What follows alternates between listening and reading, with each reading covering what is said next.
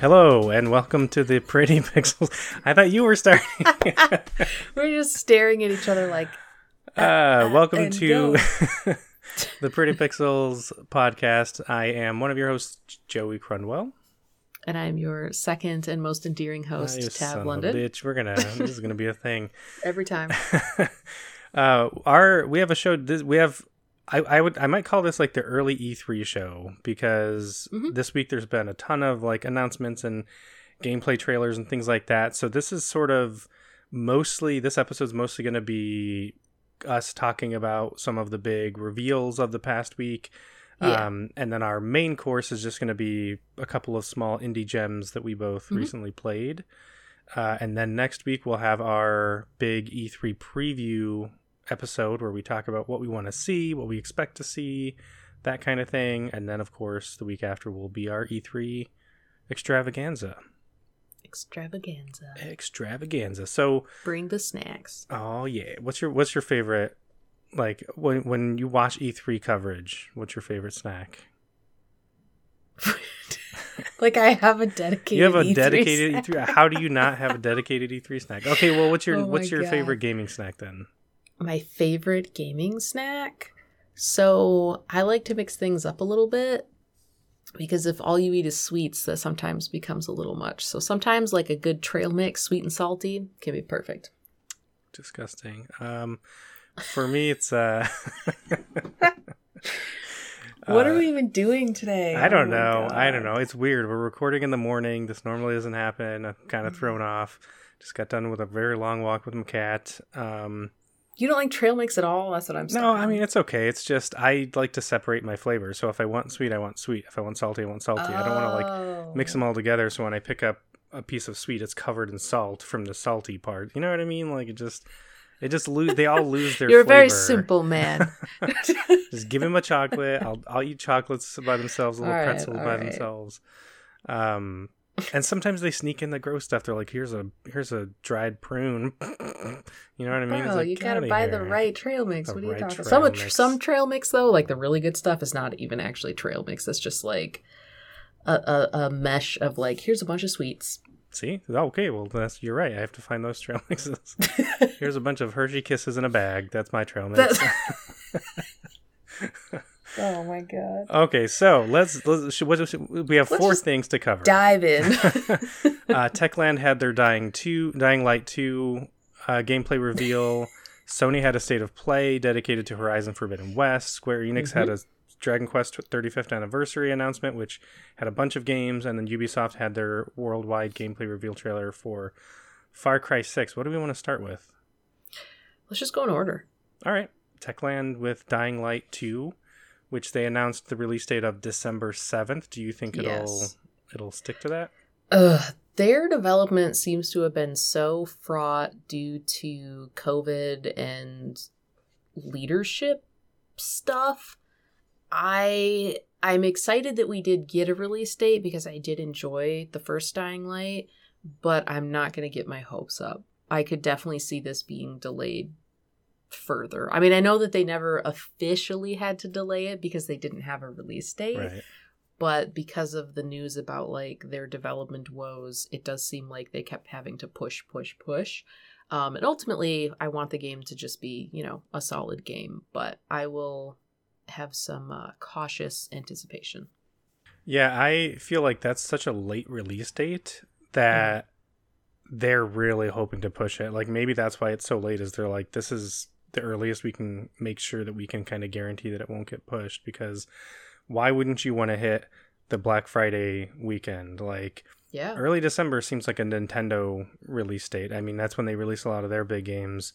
Um it reminds me a little bit of cyberpunk yeah, with their delays and it being pushed that late into the year Yeah. So I, I I feel like it will just because of that, just because, you know, why not? If they're not sure they're gonna delay it, why not just go for Black Friday, go for the third week of Mhm. November? But um but who knows? Maybe it's that late because they're you know, again, like that's the the earliest they before they can hit the holiday because you still want to release before Christmas, of course.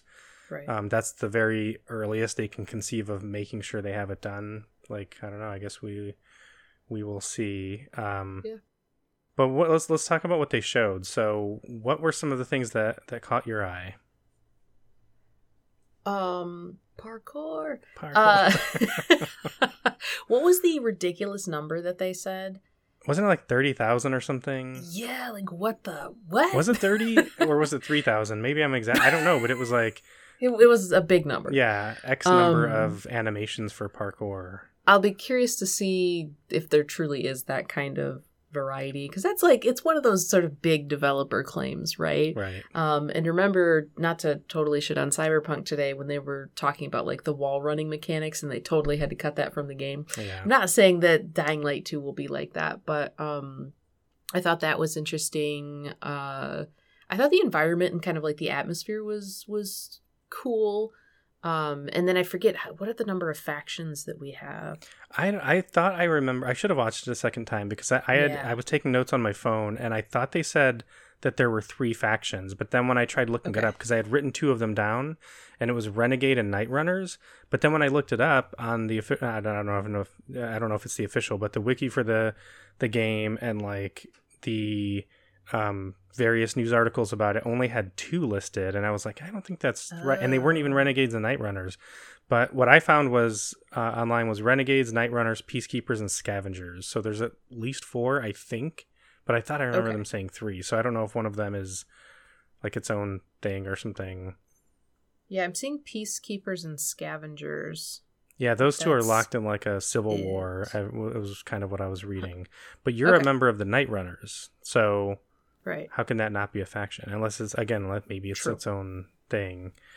Um, and maybe renegades aren't really a faction. Maybe that's what they call bandits and outlaws. Like i said i don't i don't quite remember but um, i do like that there are bandits and outlaws because th- these factions basically you can choose to ally with them or not. And so you'll kind of meet some of them. I'm assuming do some missions for them and then figure out like what they're about and whether or not you want to support them and i'm assuming there's going to be some choice based missions where they ask you to do something that's maybe morally or ethically a little questionable and then you're like mm, do i want to and if you do it maybe it'll piss off another one of the factions or something like that.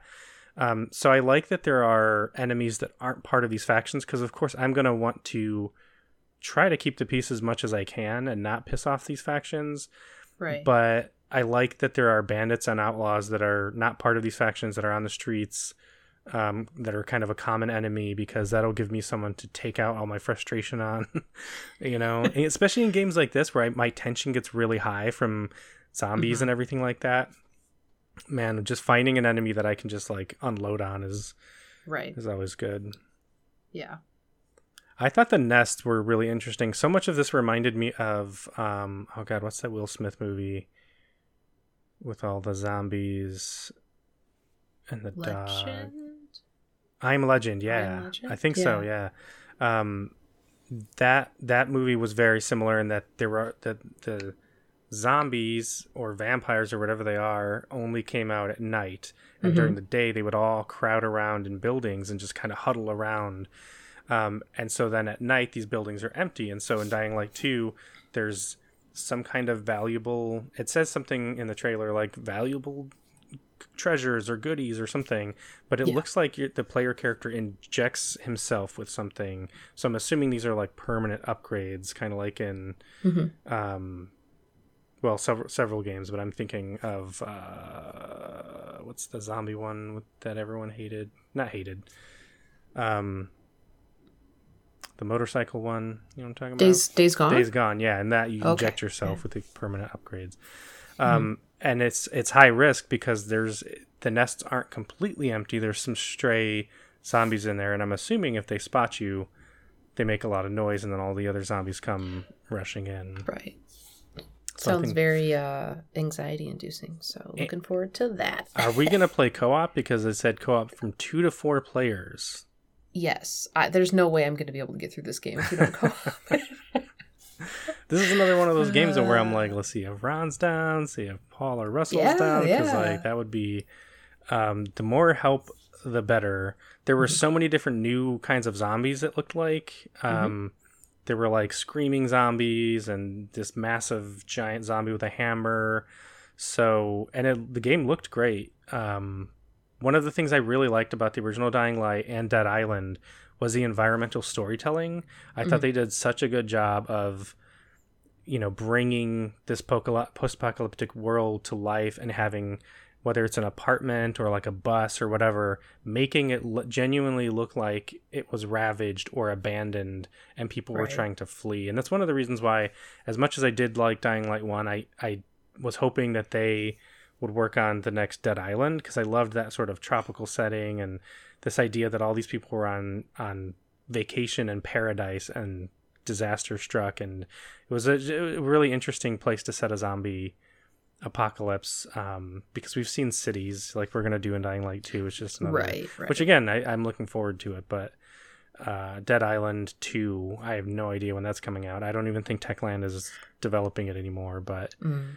Um, but yeah I, I I'm super super excited yeah Another thing though, they during the so the the presentation was one of those very scripted, very sort of polished things, but mm-hmm. they try to act like they're having conversations, and so it, it comes. Across, it's it's it was so fake. It's like, so wait, what are you talking about here? And he's like, well, and like one of them was they had a, one of the developers on, and one of the hosts said something like, "Oh, you know, have all these new zombies or whatever," and he's like, "Those aren't zombies. Those are infected people who have become a monster." Come okay. on, man. Get out They're of here. Zombies. I, yeah, I hate how there's this movement where like zombies were becoming big, and so companies were like, "Well, we want to get in on the movement, mm-hmm. but our zombies are different. They're not zombies. They're infected, or they're this, or they're that." And it's like they're they're zombies, you know? Right. Right. um, what else? Anything else about Dying Light Two? Um, no. I I, I want to be more excited than I currently am, but again, I think it's just because December 7th feels very far away yeah. and I just want to be a little cautious. And like you said, we've known about it for a while and it's been sort of, if not delayed, at the very least, you know, just well, sort of. And I think we're we're both very attuned to the promise of E3. Mm-hmm and yeah. then what reality is often so yeah and it's great to get excited i was excited when watching the trailer but then like you said um, i'm gonna tuck this excitement into a little suitcase mm-hmm. in my brain for for later when it gets closer to release but uh but yeah so that was that was dying light 2 mm-hmm. um and then what's what did, what did i have next oh sony state of play yeah wow i almost yeah. want to save this one for last because this is this was the the most exciting for me i think um yeah so Sony had a 20 minute state of play. They showed, I think it was 16 minutes of gameplay footage mm-hmm. from uh, Horizon Forbidden West. No release date up front. Yeah. They said we're working on it. Previously, yep. at a, I think it was an investor call, they said that this was a 2021 game still. So mm-hmm. I'm assuming they're still shooting for 2021. Um, and what I'm sort of hoping is that we're going to hear at E3 if there's an, you know, because I don't think Sony is done. I think they're still going to have some of these types of events throughout yeah, yeah. June. So I'm hoping that maybe there's some big, just PlayStation like collage video kind of thing, um, cool. where they they you know hype up the brand and hype up the the PS5 mm-hmm. and drop like a release date or two. I think that would be fun. Maybe a new trailer for God of War, stuff like that. Yeah. So um, but let's talk about the the gameplay. There was a lot to see, a lot to talk about. So, yes. what were some of the things that stood out to you? So, two things that really stood out to me. Um, the first one being just how gorgeous the game was. Like, I, I thought the first one looked really good. I thought it was one of the more um, pretty games on on the PS4. This one, I think, is going to be a delight on the PS5. It looks so damn good. Like we were talking about, like the particle effects mm-hmm. and the mm-hmm. lighting, and one of the things that I'm really starting to notice with some of the uh, current gen stuff is just like the face animations. And like there was one point where they focused in on Aloy's face and she kind of had this like furrowed brow and you could see the lines in her forehead. And I was like wow like this is how far we've come and hair is starting to look a little more normal. Yeah. Um some developers still still struggle with that but it's really cool to see like this progression graphically. Um not that i need my games to all look like top tier as far as graphics are concerned but when games are beautiful like that, I definitely appreciate it. The second thing was the environments and the seamless or the seemingly seamless transition between environments. Mhm. So at one point in the uh, the the gameplay footage that they showed, Aloy is um uh, I forget if if she had already entered into combat or if it was part of like the sneaking around bit, but she was on like the coast, the beach, and then she jumps into the water, and it was so seamless, and it was like that was its own little world, its own environment down there that felt that felt whole, that felt complete. And then she just popped right back out of the water. Like I'm ready to explore, man. Like this this really has me excited. Yeah, and it's it's hard to describe why that's so impressive, but there's so many little moving parts in all of Mhm. those. You know, she's being chased. There's trees that are moving. There's little robots and little things, and um, and then she dives underwater, and that's the same thing. There's so many like lush plants that all look very like moving like on their own. They're not like copy and pasted kind of thing. So that was really cool, and like you said, I, for for me, one of the things I noticed because it does look very good, and I know we saw some people in the comments being stupid and being like, "Oh, "It looks just like the PS4 version," and it's like, yeah, the art style and the graphical style is the same, and I think at a passing glance, you might say that they look very similar because the the one for the PS4 did look very good, but there mm-hmm. are certain things that just, yeah, I think you kind of have to see to understand because for me there was like a feeling to the textures like what i'm noticing about textures and i'm really big on textures with the and maybe it's maybe it's the new uh, having the ps5 and having these new consoles like maybe it's the um oh god what is it called that lighting thing that everyone was making a big deal about Oh. like not light refraction but um the the new lighting technology Mhm. uh but like textures seem more realistic not in the sense that they look bumpy or whatever but they just look real. Like it looks like i i know what aloy's costume feels like. If, if i touched her clothes or her hair i have a sense of what it feels like and that's so hard to describe. But in the past i never really got that sense for most games because it looked like a video game. Like as good as it looked it still looked like a video game but now things hmm. are so layered and there's so much detail in the bump mapping and and coloring and everything that everything looks like it probably would feel in real life. If you were really to Mhm. make Aloy's costume you know it would certain parts of it would feel very specifically like certain things. And um and her hair was just I, I was so obsessed with her hair. It looked so the way it was moving which again it beautiful hair in the last one the way it moved was great. The, because one of the things in the last one i remember us talking about was how many moving parts were on her character eh, period like when she moved all of her costume parts moved individually Right. It wasn't like just this sweeping motion. It was like little parts were moving Mhm. um based on like how she was stepping or how she was running and her jumping over something. Like Yeah. that was really cool to see. yeah um there's a, a grappling hook now Mhm. that's interesting that's gonna make traversal that um that like I don't know what to call it, that like sticky gun that shot out the stuff Yeah. at the the mammoth type thing to like slow it down. Like I'm excited to see that they're not just like recycling the old tools, you know, there's like new stuff added in. Yeah, and I the combat looked really good, and for me, that was one of my favorite things about the first game. Was like it was so well balanced. Um, like you you go into the game, and they of course good game development, game design, where um, there's the simpler dinosaurs at first and later on, but it's an open world game in the truest sense, in that you can go to the parts of the map with the giant like T Rex monsters Mhm. and try your luck but you probably you know and you could in all in all you know fairness you can kill them at that point in Mhm. time if you're good enough if you're fast enough and skilled enough you don't have all the tools yet that will make it easier but if you're good enough you can you can probably take them down and i thought the combat was masterfully sort of like slowly um, rolled out to where you Mhm. get a new piece of equipment and it has a very specific set piece. And I know that's pretty normal in games, but it all just felt very natural. And it looks the same here. Like when we, and I, I had this instinct when we were watching it where it, like the, they, they, she was fighting, Aloy was fighting this kind of mammoth or this giant elephant type of thing, Mhm. um, you know, ro- robot thing. And she started fighting it and i immediately was like where are the yellow spots? Like where are the the weak points that you have to shoot off?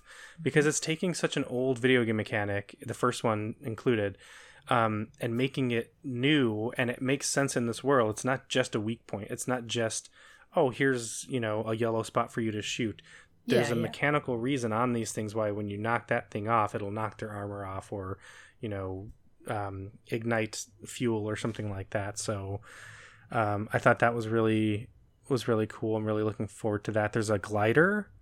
Hmm that is going to be amazing. Um, i it looked like the climbing was slightly more free f- like free form. Kind of, yeah. like it's not like you could climb everything but it looks like it, it's making like there are more more areas you can climb in and then the ending i know you were excited about they showed this giant like hurricane or this giant storm in the distance Mhm. and the implication i thought was that there's gonna be weather effects or there are gonna be these like Right. massive storms that you encounter uh, and you i know are a huge nerd for love weather in video games. and imagine what it's gonna look like in this I in this know. I'm so excited. Even just the water looked beautiful, Yeah. and so the fact that it's like at least in the area that they they focused on with the gameplay, it's this tropical kind of setting. You've got the coast, the water's beautiful, but then you throw in weather. I'm like, mm, give me that. Yeah, the under the like the under part of the water looked really good. I I don't know how to describe it, but like the top part of water, games have been getting getting what the hell? games have been getting really good at um you know making the like the Assassin's Creed games or Ubisoft games in general Mhm. beautiful looking waves, beautiful looking water.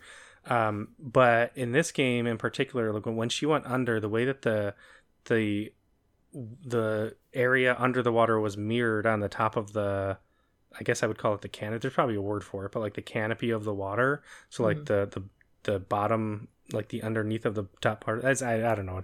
Maybe I'm not describing it well, but like when she looked up and you could see the the top part of the water, I thought that looked Right, really right.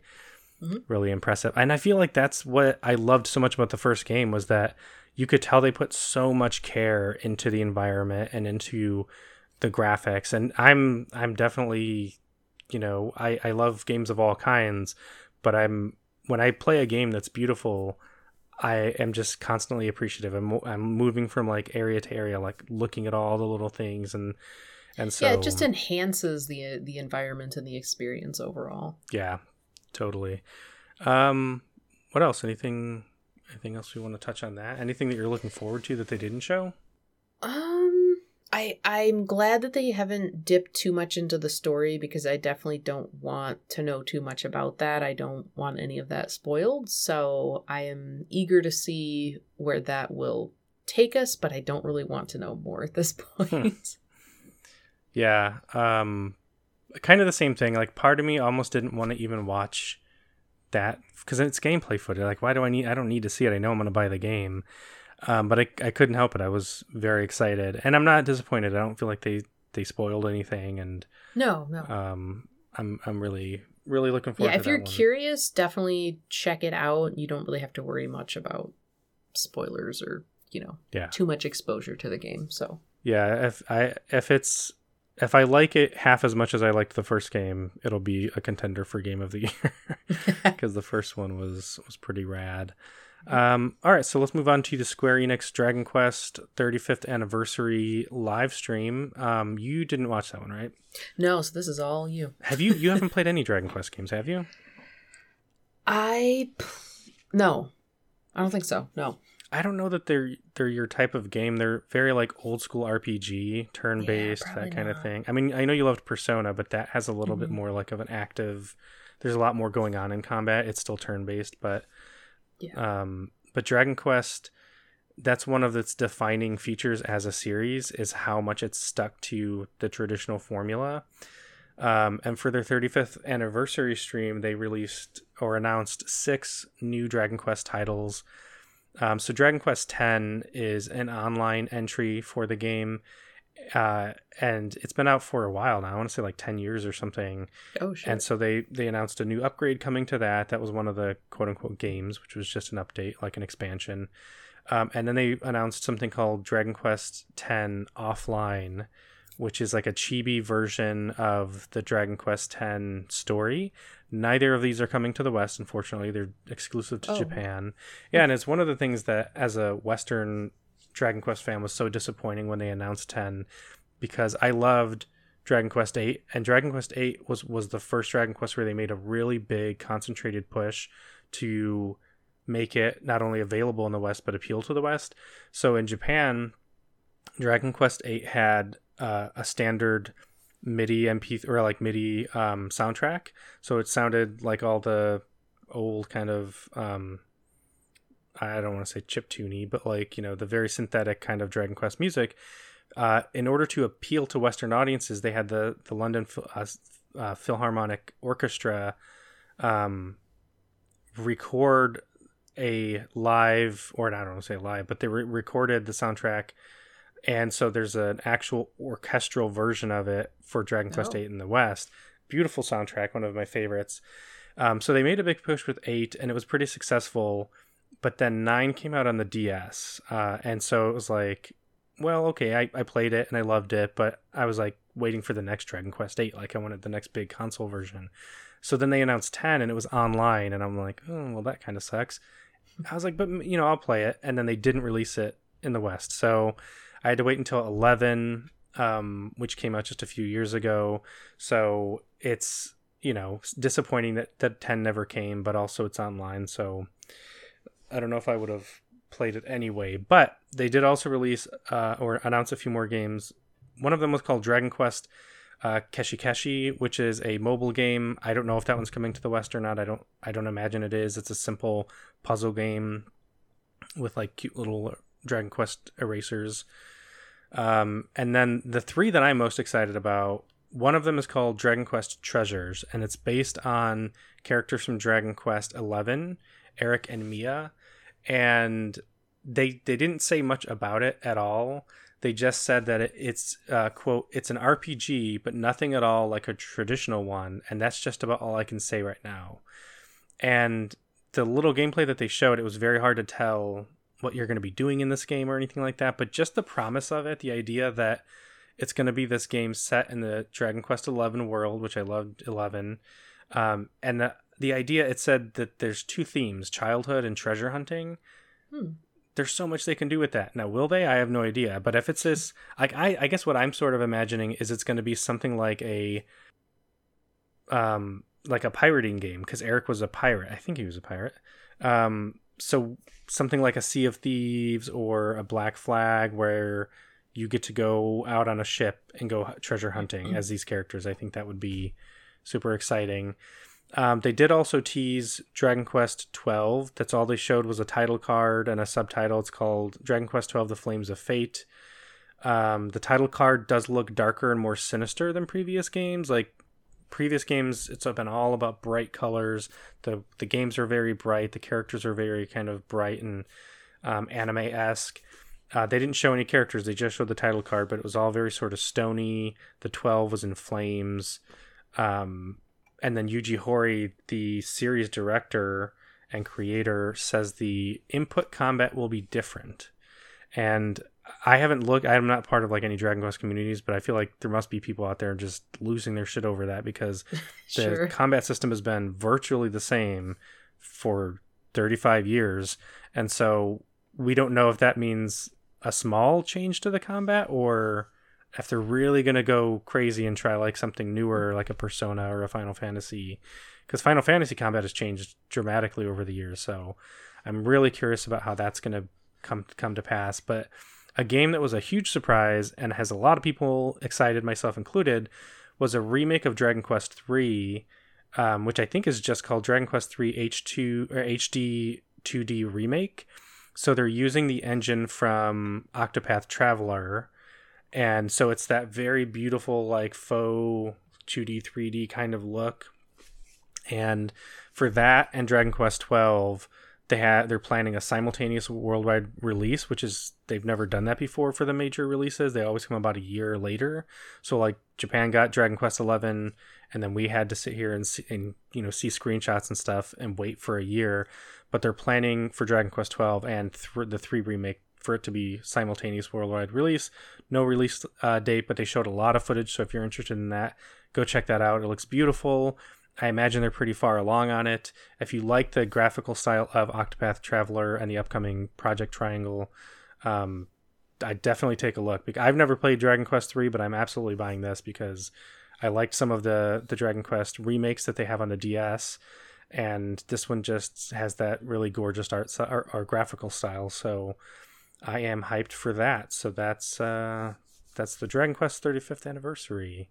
Cool. That's stream. a lot of stuff, man. yeah, and they did it live, and they had Yuji Horii and a, a host, and they had a translator and this woman was so impressive because she's translating for two people into english and apparently they had six different uh, languages depending on what region you were watching it wow and yeah and she was i mean she was making mistakes but i can't imagine having to even if two people were speaking in english and you had to have me relay what they were saying to an audience, mm-hmm. I would be fucking tripping over myself. so to to have to translate Japanese, which is a very different language in terms of like sentence structure from English, that's it was I was so impressed by by that. So that was that was really cool cool event. Uh, and again, I think it shows not again, I've never really talked about this, but I think it shows just how and I'll probably be touching this touching on this on my in my dissertation um, how companies like Square Enix are more and more trying to go for these global simultaneous releases whereas in the past they were very focused on Japanese audiences and then later on they would bring it to the west if they found there was enough interest. But mm-hmm. um, they're trying to make global media products now which is interesting to me. Cool. Cool. Um so okay. So let's move on to far cry 6 then yeah. This is the most recent. and you so, you are the is this the one you're most excited for or would you say it's Horizon? No, I think I'm most excited for Horizon. So I I have many feelings about Far Cry as a franchise and I think I'll probably I'll always follow it closely.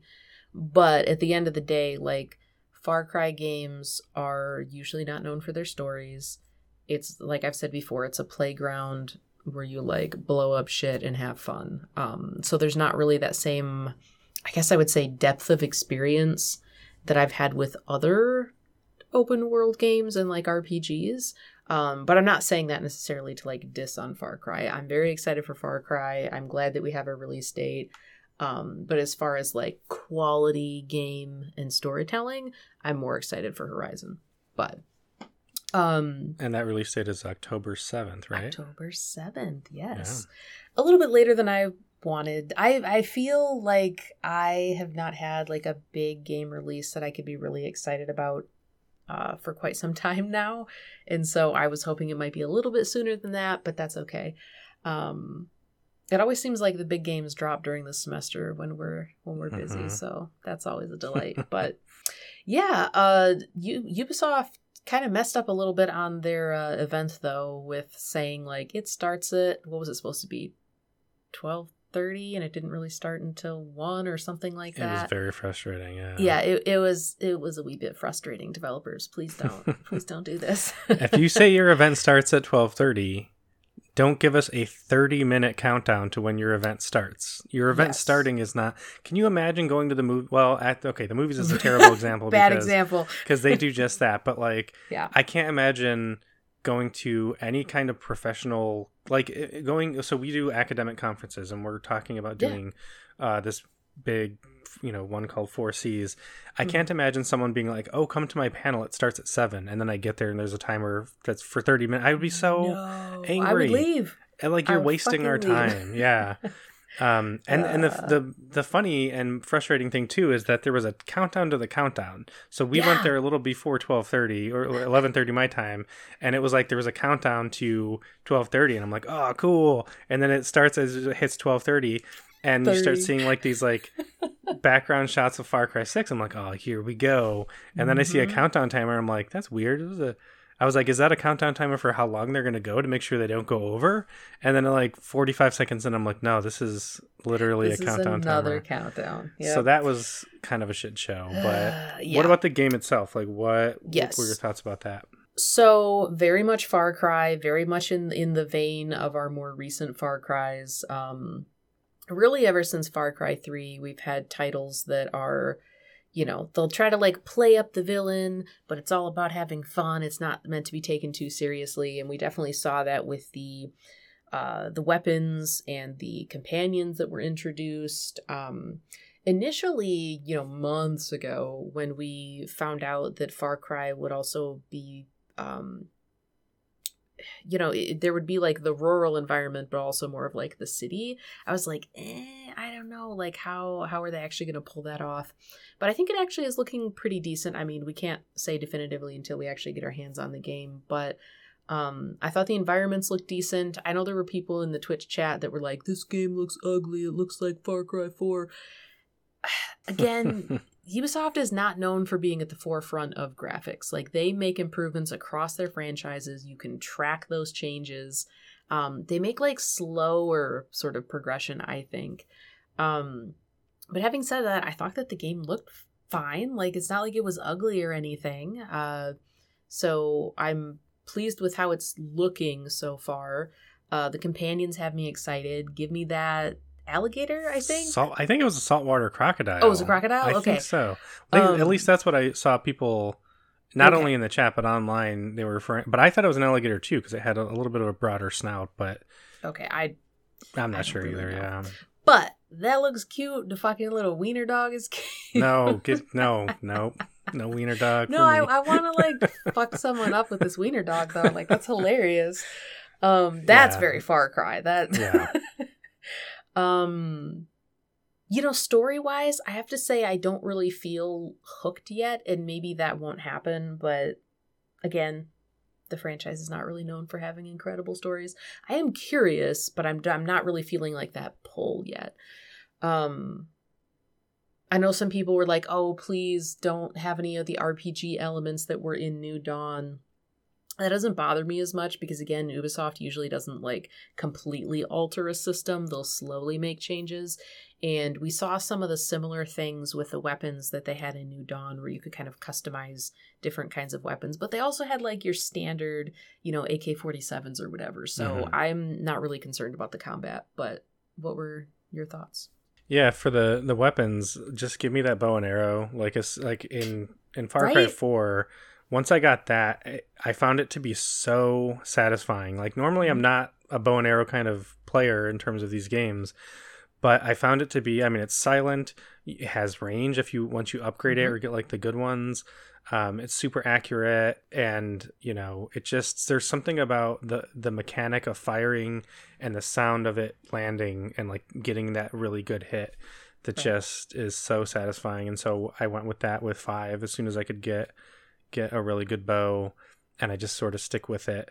Um, so yeah, the combat definitely. If there is a, I mean, I ho- I'm hoping, I'm assuming, I don't remember seeing one in the trailer, but but it's been sort of a staple. So Yeah. I'm hoping that they. I'd be a little surprised Yeah, if they didn't include it. in terms of tone, like you said, it's interesting because we've talked about Ubisoft having a, I think we called it a tone problem or a tone issue. Yes.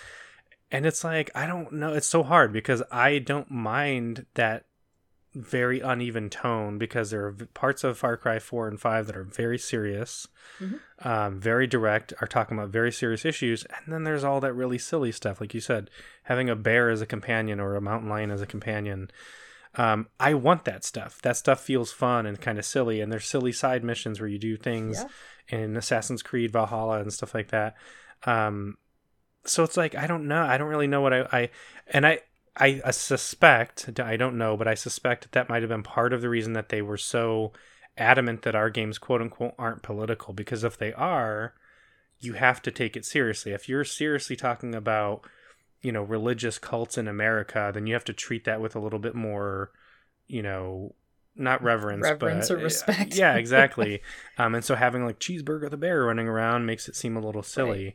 Um, but and that's you know that's understandable to an extent. But they did just come out with a a press release yesterday, I think it was, that said Yeah. our game is political. I haven't read through it yet, but It's fine. It it's like we all it- knew. To me it feels like that washed down corporate statement. yeah, um because they're like you know we we referred to experts and we have an awareness but this is fictional And it's like, Right. please don't. They they even said, let me see if I can find it real quick.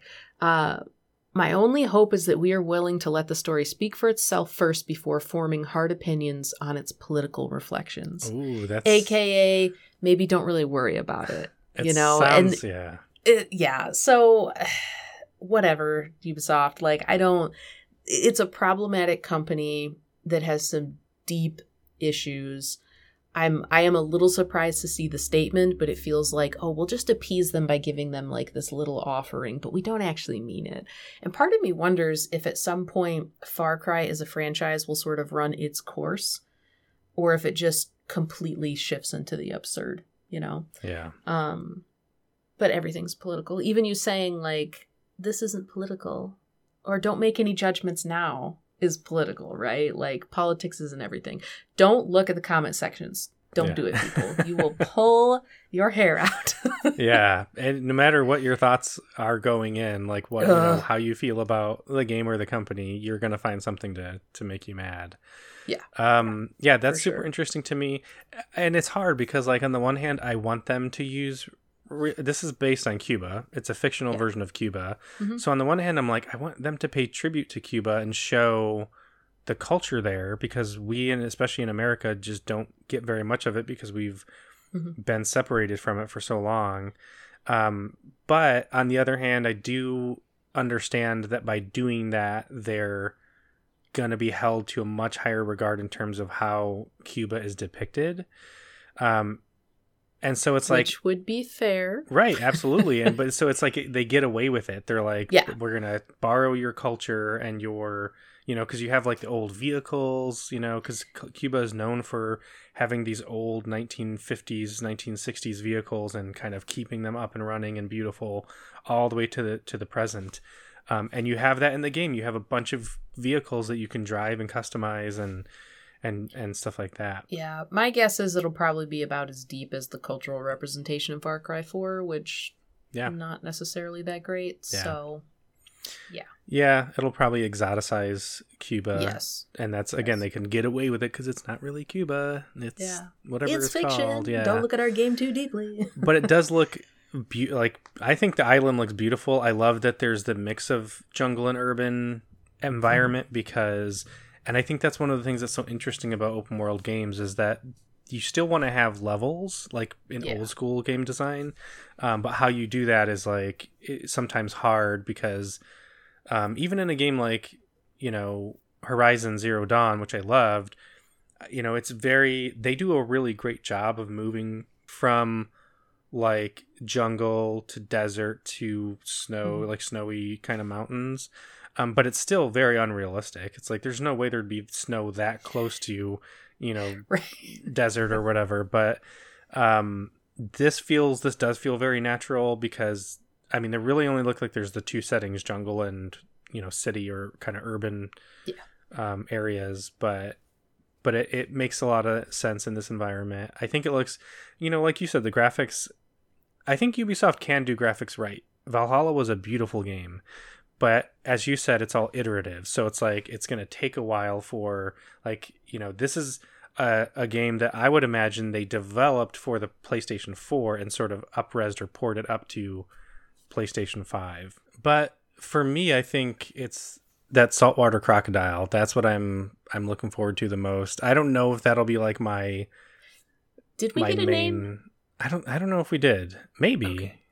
that i didn't i didn't write it down if we if we did um you can play the main character as uh a woman or a man um female danny is very hot so that'll be it's a I thought the voice actress was like on point. yeah, and they, I thought like I wouldn't if if they wouldn't have mentioned that you can pick male or female Danny, I would have thought that it, that female Danny was the prota- like the only protagonist because they focused on her, and she, like you said, the voice actress seems so confident and so just in in the role. So Which, unfortunately, I feel like, well, uh, I wouldn't say if I think of like notable voice actor performances, I don't typically think of Ubisoft games. And I'm not saying that this was like, oh my God, out of, you know, knocked Yeah. it right out of the park, but it was really solid. There's there's some good ones. Um, Cassandra from from. I, uh, I didn't play that one. Oh, you son of a bitch! You know Um, this. Well, that was a good example too, though, where that that fe- you can play um, a male fe- or female character in that, but the default ended up for most people being Cassandra, and it should have just been the only choice was Cassandra, I think. But um, especially because that one's a third person game, it's not quite as like you're not really expecting to be as immersed as Far Cry.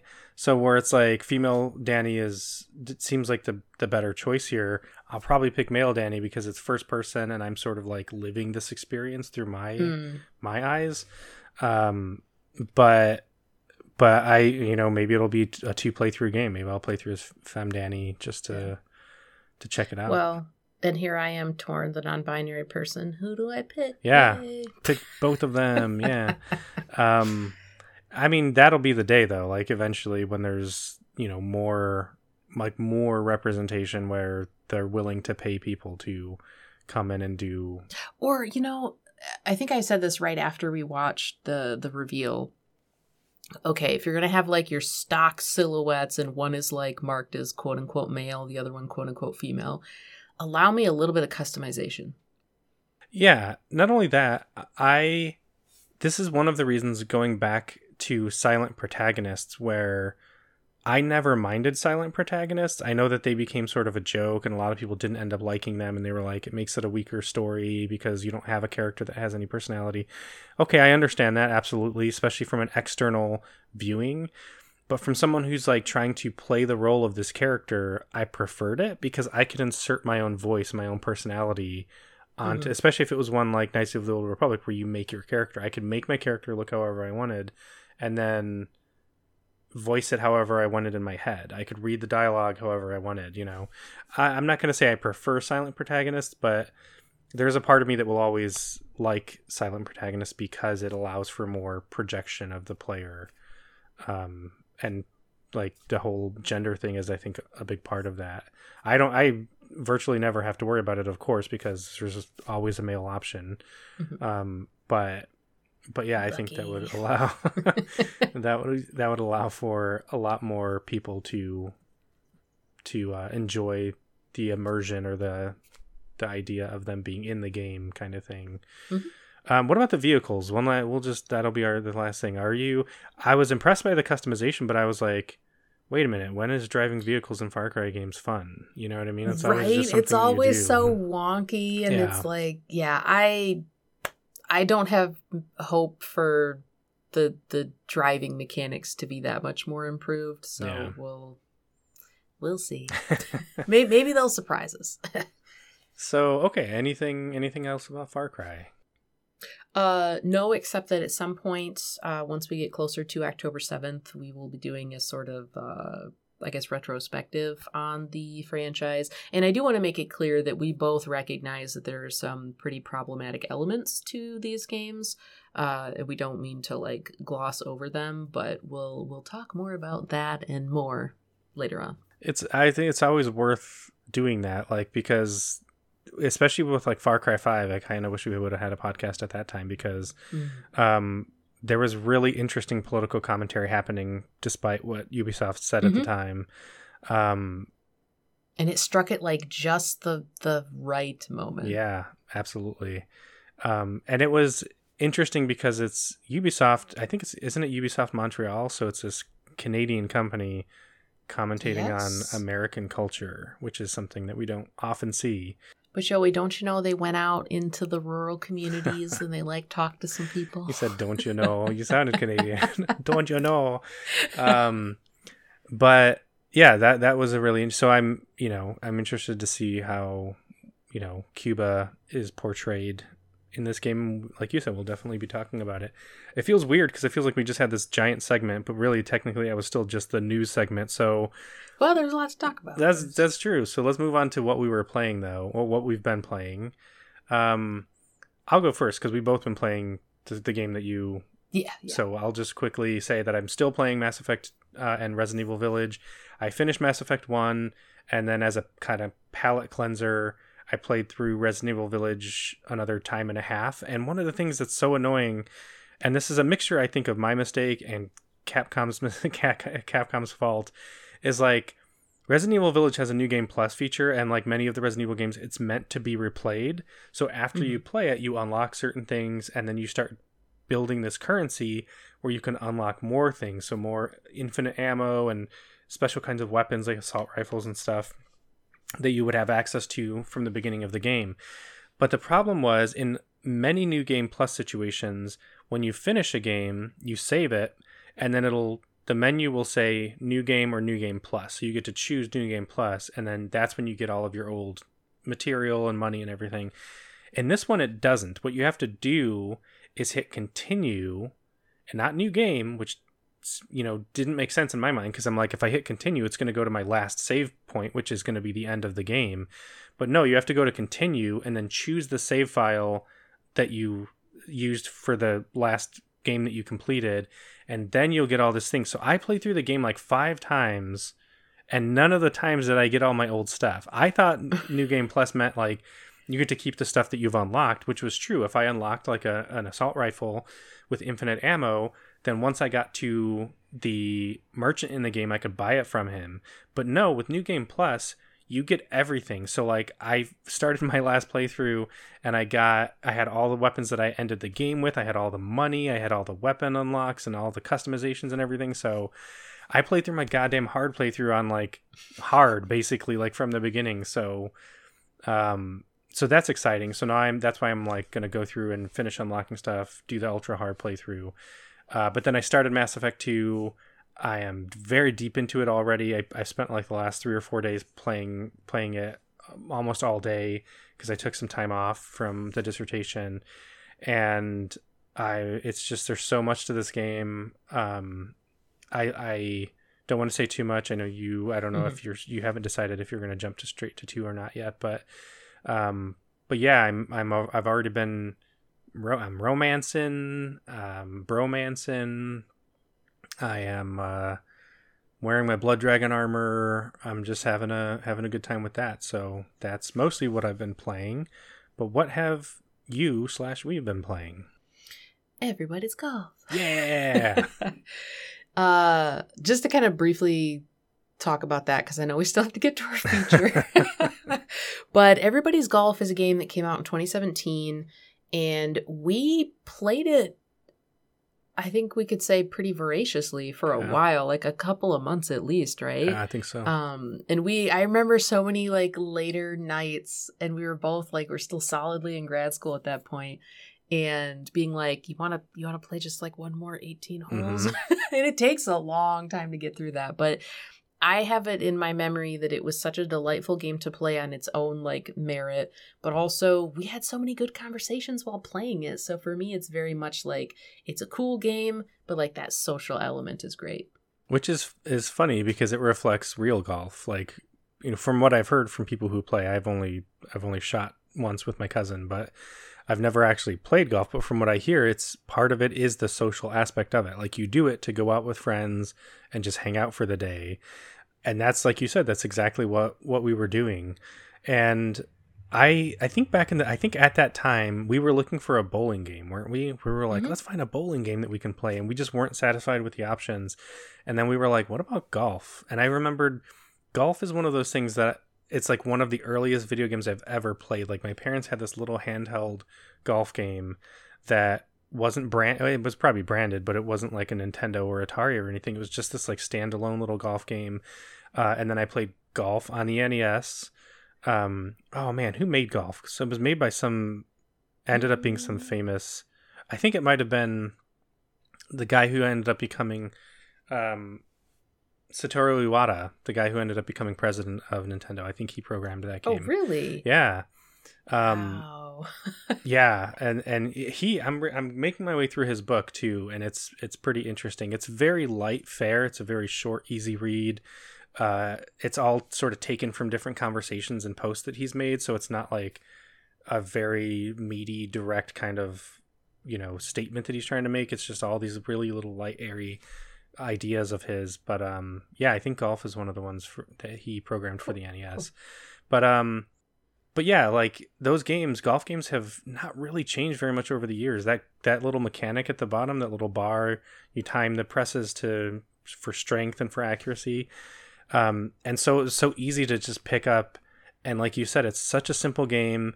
You can be competitive if you want to. You don't have to be. It's very fun. It's just yeah. I love that with our friend group, we're like genuinely excited when like someone gets a good shot. Like Yeah. I like we're jokingly a little bit competitive, Yeah. but it's mostly like, oh, you fucking hit the rock and you went into the water. Damn, that sucks. Right. And then when you get like an eagle, you're like, oh my god! Like I fucking love that about this I- game and I'm- like our yeah. group dynamics. That's why like every time we do like a, a par three, I'm like, come on, a hole in one. Like if any of us gets a hole in one, I think we're gonna lose our shit because Yeah, it's even if it's with the tornado cup, we're just yeah absolutely. Um and so that Uh. weirdly enough that's the thing i'm looking forward to the most with our group dynamic is like when someone gets a, a, a hole in one that's going to be so exciting.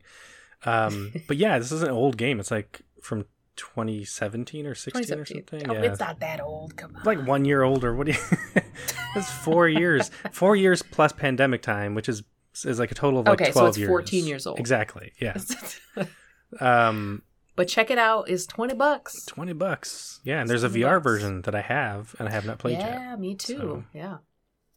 Um, so okay, well let's do, let's let's get to our feature then. So we Yes. both played little short little indie games, um, and we were just wanted to kind of report on them, I guess, talk about yeah. them a little bit. Yeah. So what what game did you play? Yeah. So I played Knife Sisters, which came out in 2019 and it's available on PC and it's coming from uh, I believe it's Bobby Sand and Tran- Transcenders Media.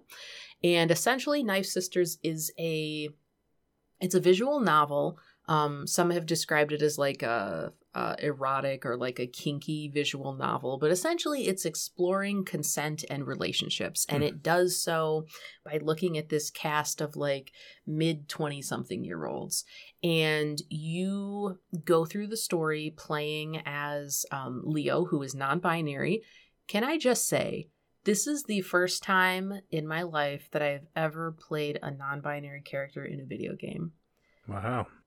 That fucking meant the world to me. and I was thinking about how, like, no offense, but like white dudes get like the most representation and they just like see themselves everywhere. This shouldn't be so special to me Yeah. Right? But it is. But it was great to see um and leo is is socially awkward. They are seemingly like incapable of feeling love and they're navigating um sort of like their little it's not really a commune but they there's a bunch of them who are living in this apartment and then there's people who are adjacent to that space um, such as your your best friend ayana um, and basically there's this new person who's moved into your uh your your apartment and dagger is her name and she is like mysterious and there's a little bit of these kind of like witchy vibes and the occult going on Mhm. and you're sort of like drawn to this person which then puts you in these complicated um, kind of social scenarios and so basically like i said it's a visual novel so choice is a big factor so there's dialogue options but there's also options of like who are you going to spend the day with? And what relationship are you going to kind of foster? Um i did one playthrough it took me about five-ish maybe six hours. Uh, but i would be curious to sort of test the sort of limits of those those choices and those options a little bit because there are times when you're asked to like are you going to be truthful about this thing? Or are you going to be deceptive? Or are you going to straight up lie? Wow. um and there's also um so so kind of as a as a i guess a a kind of content warning so this game features uh sex sexual encounters and there is you know bdsm so if you are not okay with that or you're triggered by you know bdsm relationships this is a game to avoid because you can't uh you can't get around the sexual encounters you have to like it's know, part of the core of the it- it's game. it's part of the narrative. Um, as far as romance, I don't want to give too much away, but there are two kind of romance options depending on how you play it. Um, the one character, Mo, is also non binary, and then Vicky is a trans woman. And I really felt like the representation was about as on point as I've ever seen it in a video game. And just like the diversity overall was really just delightful to experience um, and just kind of see being represented. And I think that this game does so much so well with the diversity and I haven't seen that before in a game. Like just with the I guess quality of the representation but also like the constant presence of it, but it didn't feel contrived. It didn't feel manufactured in any way. It was like no, this is, you know, a group of people who have um, you know varying uh, relationships and and you know sexualities and things like that. And it just felt like this is a group of friends that actually exist. And so that was really cool to see. Um i liked you know the the choices. The art style is really cool. It's um it's grayscale so it's you know it's it's black and white which works really well given some of the um I guess the thematic content and also kind of like the uh the occult undertones that are kind of going through this hmm. game. Mm. Um I don't really want to touch on the story because if you go through the story then you kind of spoil the whole thing. Right. Um but if you're interested in representation, diversity and a mature story that has a little bit of a mystery um that is also uh very like positive in how sex is portrayed and also like how consent is portrayed, then definitely check this game out. So, a few things. Number one, you said that there were, there's, it centers around the concept of consent, right? But you also said that you can make these choices and mm-hmm. lie. Can you do shitty things in this game? Because it sounds like you're, it's putting you in the position to like yeah you know be a be a bad person you potentially can make bad decisions but I don't feel like it does it in such a way. Again, like I played yeah, through it making certain decisions, right. right? Um, the way that I played it was I tried to be as honest as I could most of the time. But part of what complicates that is Leo, the protagonist, has never really felt love. And so when they get into this relationship with Vicky, who very much like falls for you, right? You, there, there's kind of this balancing act of like me as the player. I really liked Vicky, and I was like, this is the route that I want to go. But Leo was like, I, I, don't really know if I'm like in love with them. So that kind of complicated some things. Mm. I don't know hmm. if that really answered your question, but well, um, maybe I don't want to. I don't want you to spoil the story. Yeah. But, but like, can you? So if you can't answer this, totally fine. But like, okay. can you not respect consent? I guess that's part of my question. Is like, you said that there it plays around with consent a lot. Well, what if they don't give consent? Does it? Are you forced to sort of end I, it there, which is the right choice? I was never in a situation where I like blew straight past consent. So when it comes to stuff like happening in the bedroom, um, you might like you have the options of being like assertive, caring, and then whatever the third option was that I'm that I'm thinking of in the specific scene. Um, and then like you get to pick one of those, and then the the the the choice option might pop up that's like ask Vicky if this is okay, and it'll say like consent but you can also um, choose to just keep going through like hitting enter and going through the dialogue or the scene options and not selecting those things but not selecting is also a choice right mm. so saying like i don't want to pick that dialogue option and you just keep going forward with the scene is also a type of option hmm. um i don't know that the game will put you in a position when it comes to the sex to not be consensual right because I think the game is trying to like teach you like you should be, right? Right. Um Well, that's why I wondered if there was like negative consequences to not respecting consent or something like that because you can gamify it in that way too. Right, but, right. I think there are there are relationship things that you can kind of fuck up with the like romanceable characters when when i mentioned the um the like lies and deception that more so has to do with the the other mystery portion of the narrative that I don't really want to give away. Okay. Yeah, I think that and boundaries i think is a really interesting issue that i haven't seen done in a lot of even indie games Mhm. and i feel like that and i'll get to this when i talk about my game too is like a lot of these indie games are meant to be lessons you know How about any game?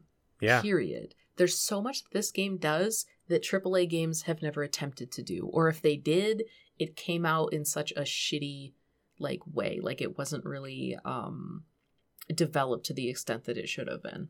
well it's interesting that you say that because i'm playing mass effect and there this there's this this race in mass effect called um asari and they're they don't have gender but Okay. they're gendered by the game and by the universe as female and so they're referred to as female they look female and so like i was thinking about that yesterday and i was like so they had an opportunity there to really comment on gender and play around with it a little bit and i feel like they didn't take it so i don't feel like it's necessarily like problematic representation it's just like missed opportunity for what could have been good representation or interesting representation Yeah. because with I- science yeah. fiction especially you have there's so much you can do with science fiction and they've done that like ursula le Right. guin has a great novel about um essentially like transness and like gender and i'm forgetting the damn name of it now but um but like science fiction you can mess around with that stuff a lot because there's there's no rules. You're talking about different you're talking about aliens that can have any number of traits that Mhm. humans don't have. Um so i was a little bit like damn that's kind of a missed opportunity. Could have could have done something with that. Um another thing is you were talking about representation and how you were like oh sorry no offense or whatever i i still am baffled that there are people like me that are offended when a game like this comes out where people are like oh it's so cool that there's a non-binary non-binary character. I can literally name right now a hundred games with straight white cisgendered male protagonists you know what i mean? Right. i can literally name a hundred games off the top of my head. Um and like how many can i name that have a non-binary character? You know what i mean? Like that's it, this is the only one. Right. like and and okay i'm not saying that they're not out there. As far as like indie games i'm trying to make more of an effort this summer to like play games that that deal more with like representation and sexuality and things like that. Um so i'm sure that there are other games out there. But as far as like what i've stumbled upon so far this is like one of those little gems i think and i'm i'm going to remember this. Like i'm planning on journaling about this this evening Yeah. you know? Um but if anyone out there listening has recommendations let me know. Hit me up. Definitely. Um but yeah that sounds that definitely sounds like something i'd be interested in. I want you to play it. I want to i want to talk to you about this game. I'll i'll probably try to play it soon then uh if it's that short Cool. you know? Um i had another question i can't remember what it was but uh anything else you want to add about it? Sounds very interesting. I definitely think this one is worth you know experiencing. Um i do understand that for some people the bdsm element is going to be like a hard no. I totally respect that. Um if that's if it's not a hard no but you're not sure like eh, i'm not really sure about this i still think it's worth taking a look at just because um so so as someone who's not like super familiar with like bdsm and and um the communities and things like that i felt like this was done in I don't know the right word, but I guess just in like an approachable and a respectful way. And I really appreciated how consent was handled. So well you, you said before we played you very briefly gave me like a couple of thoughts about it and one of the things you said it's sexual but it's not pornographic right so it's not like it's going to be like in your face with the sexual sexual stuff Now, so depending on I guess how you approach sex, there there are people who think that this game is pornography. of course yeah But Yeah. There there were people who thought Mass Effect 1 was pornography, so let's, you know, that really? Oh my lord, the, one of my favorite Oh, clips to show my my class is um from Fox News. They had uh, this author on who was an author of some book about parenting or something like that, and they had Geoff Keighley on, and they were there to talk about the sex scene in Mass Effect and how their their like little headline on the on the screen at the bottom was uh, "sex box?" question mark. Um, and they were talking about how there was this expl- explicit sex scene in Mass Effect One, and like this is you know kids play games and stuff like that. And the author they let her talk first of course they did and she was like this is disgusting. Our kids are exposed to this and it does terrible things to their minds and blah blah blah.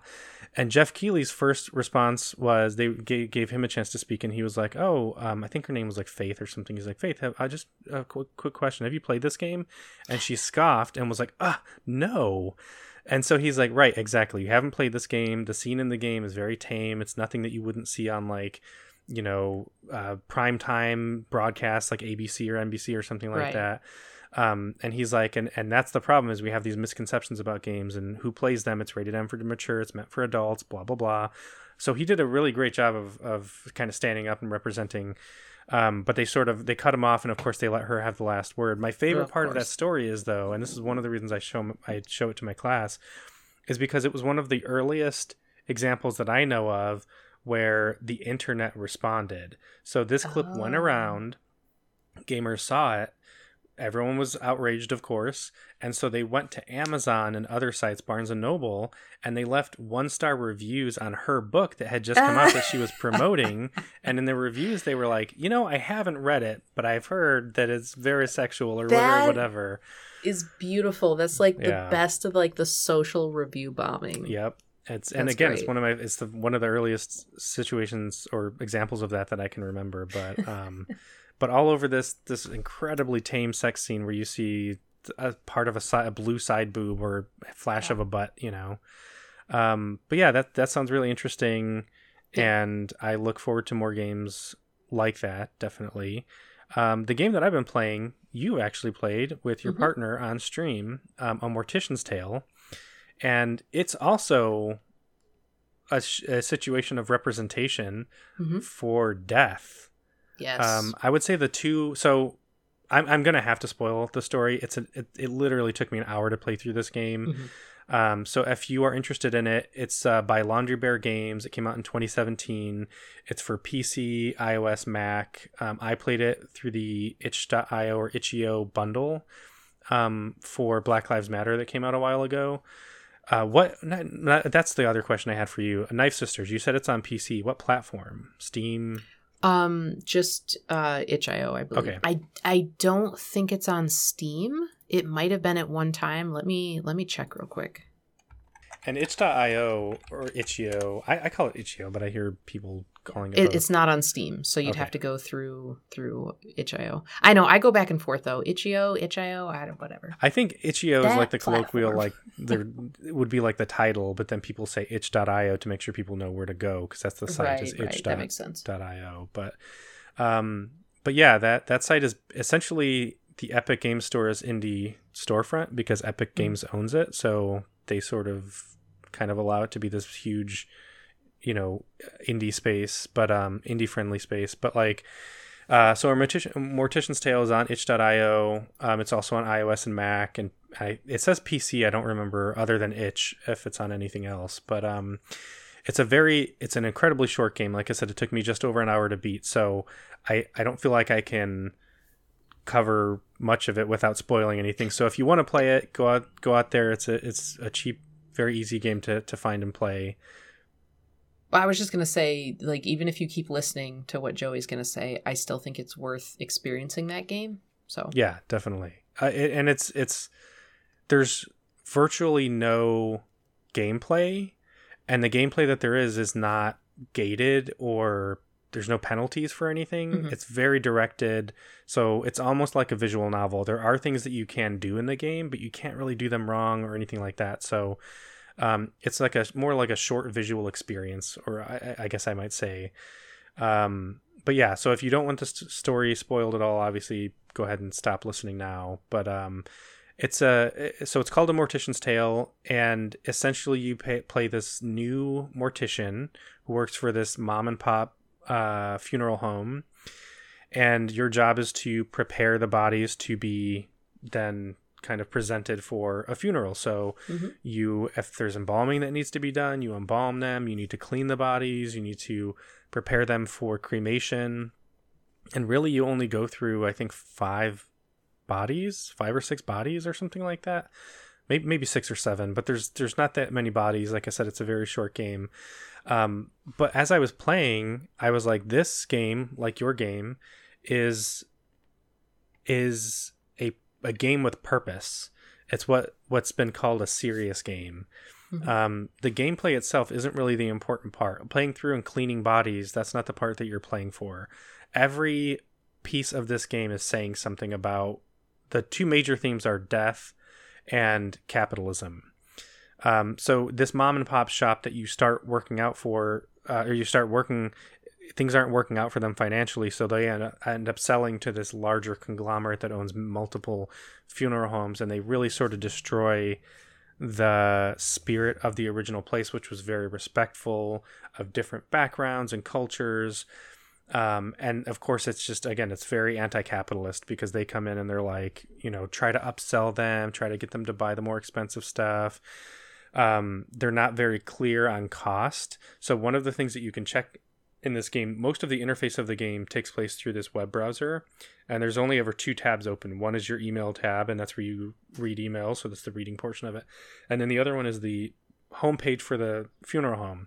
Mm-hmm. And originally with the mom and pop shop, it has all the prices listed. It's like this much for this this kind of service, this much for this kind of cremation. Um, when it turns over to the conglomerate, this big capitalist corporate corporation. Um, it's all opaque. It's like you can get a bronze package which has this and this and that, and a silver package. Contact us for estimates and that kind of thing. Um, but I think in terms so in terms of capitalism, the message is very clear. Capitalism, corporations are bad. They're going to ruin everything. They're not respectful. They're just out for profit. Um, in terms of death, I thought what was so interesting about that because that anti-capitalist idea is like all over the place. Like you can see that in tons of media going back decades. But with death, I can't think of very many other movies or games or anything that is trying to be as informational and respectful about death as this game is. Mm-hmm. They're trying to teach you about the death um, or the funeral funeral practices of different cultures. Uh, that's one thing. They're trying to teach you, you know, uh, about how bodies are prepared and why they're prepared that way. Um, but they're also, I just think, trying to normalize death in a way. And the graphics are very sort of simple and kind of cartoony, so you don't have to worry about you know even the bodies that you prep. There's a there is a somberness to it, mm-hmm. um, because again, it's done very respe- respectfully, but it's not gory. Um, the very first body I prepared, there was a little bit of me that was like, mm, "This is kind of weird," but right. other than that, like after that, it was. Um, but I wonder how much of that is just the way that our our like western like our western ideals and like the way that we think of and view death and we're not used to being that maybe intimate with it. Right. Uh, yeah. And i also think the game is trying to get you to confront the fact that death is something that you have to as a living person that you have to deal with. So like when a loved one dies what does it cost? I don't know what I don't I have no idea what I know it's expensive, but that's it. Like I've never I haven't dealt with death in a long time. So I don't know the you know how you go through these things. I don't know how much they cost. I don't know what the options are, but now I do, or at least I think I do based on what the game presented because there's also a newsletter that you read in your email and that newsletter is informational. It's you know ostensibly informational for the character in the game, but really it's informational for the player. And they talk about all of these different options. They talk about natural burials, um, where and it's something that I had heard of, and that's what I want when I die, which is like they put you in a bioorganic um, shroud. I guess I would say. I, I was mm-hmm. going to say a sack. That sounds kind of disrespectful. Um, that's basically what it is. That's that's um, an image. and it's it's like seeded with all these spores of mushrooms, so that when you're put into the ground, um, there are all these very helpful uh, organisms that will break down your body and get rid of the toxins mm-hmm. and grow life. And like I'm like that's what I want. Like I've always wanted my body to be put to use by nature when I die. Mm-hmm. I saw you smirking. You're going to say the shark thing, aren't you? Nope. I just want to be eaten by a damn shark. That's useful, okay? But um, if I can be, you know, buried in a sack of mushrooms, and that's also good. Um, mm-hmm. But but they go through all these options, and they're things that you know, if you've never had to deal with death, you wouldn't be privy to, and you might just be talked into this very expensive process with embalming and this casket and all this stuff by Right. a corporate funeral home. So I really appreciated how informational it was just about the process in general of death and not even the the cultural stuff. That was interesting too. But just the idea of choice. When you know when you die you have choice. There was one specific thing referring to choice that i thought was really interesting. One of the newsletters talked about tran like the issue of trans burials and how Mhm. um, oftentimes as a funeral director you run into this this very unfortunate situation where a trans person passes away and then their wishes to be buried as they lived are not respected by their family Yeah. and they don't allow you to play that out in one of your scenarios but you play out something similar um, where a, a person committed suicide and in their note their like written will that wasn't necessarily officially um, you know uh, presented or, or filed or whatever um, they ask for cremation. And their family says no we want an open casket funeral. And so that's what you end up having to give them. And i thought it was just interesting because like i'm sort of torn on that. Because on the one hand i understand that funerals are for the living. At least that's what they they say. Right. um, they're meant to be a, a place where you can as the living person find closure or at least start the process of grieving and healing um, but does that mean that you get to then disregard the the wishes of the dead you Mhm. know like that like uh, on, on again on the one hand i was like well if, if funerals are for the living if we agree to that which i don't know that we would plenty of people i think would say no it's the other way around uh, or it should be um, but if we do agree to that then then it wouldn't matter right you're doing it for the closure of the people who are alive but then i'm like but would i want my wishes disregarded no if i want to be put in a mushroom sack and thrown in a hole like do that you it know does. I mean? It's not respectful to the essence of the person. Right. And and you go to death if it's known, if you know you're going to die, you go to death with that understanding. That's one of the things that you probably find comfort in of like, well, once I'm gone, my my wishes are going to re- be respected. And so then to have you know and, and in the in the newsletter it talks about well what about the living spouse? You know what i mean? Like uh, to of a trans person who's like who has to go to that funeral and see the one that they loved presented as something that they didn't live as. You know what i mean? Like that Mm.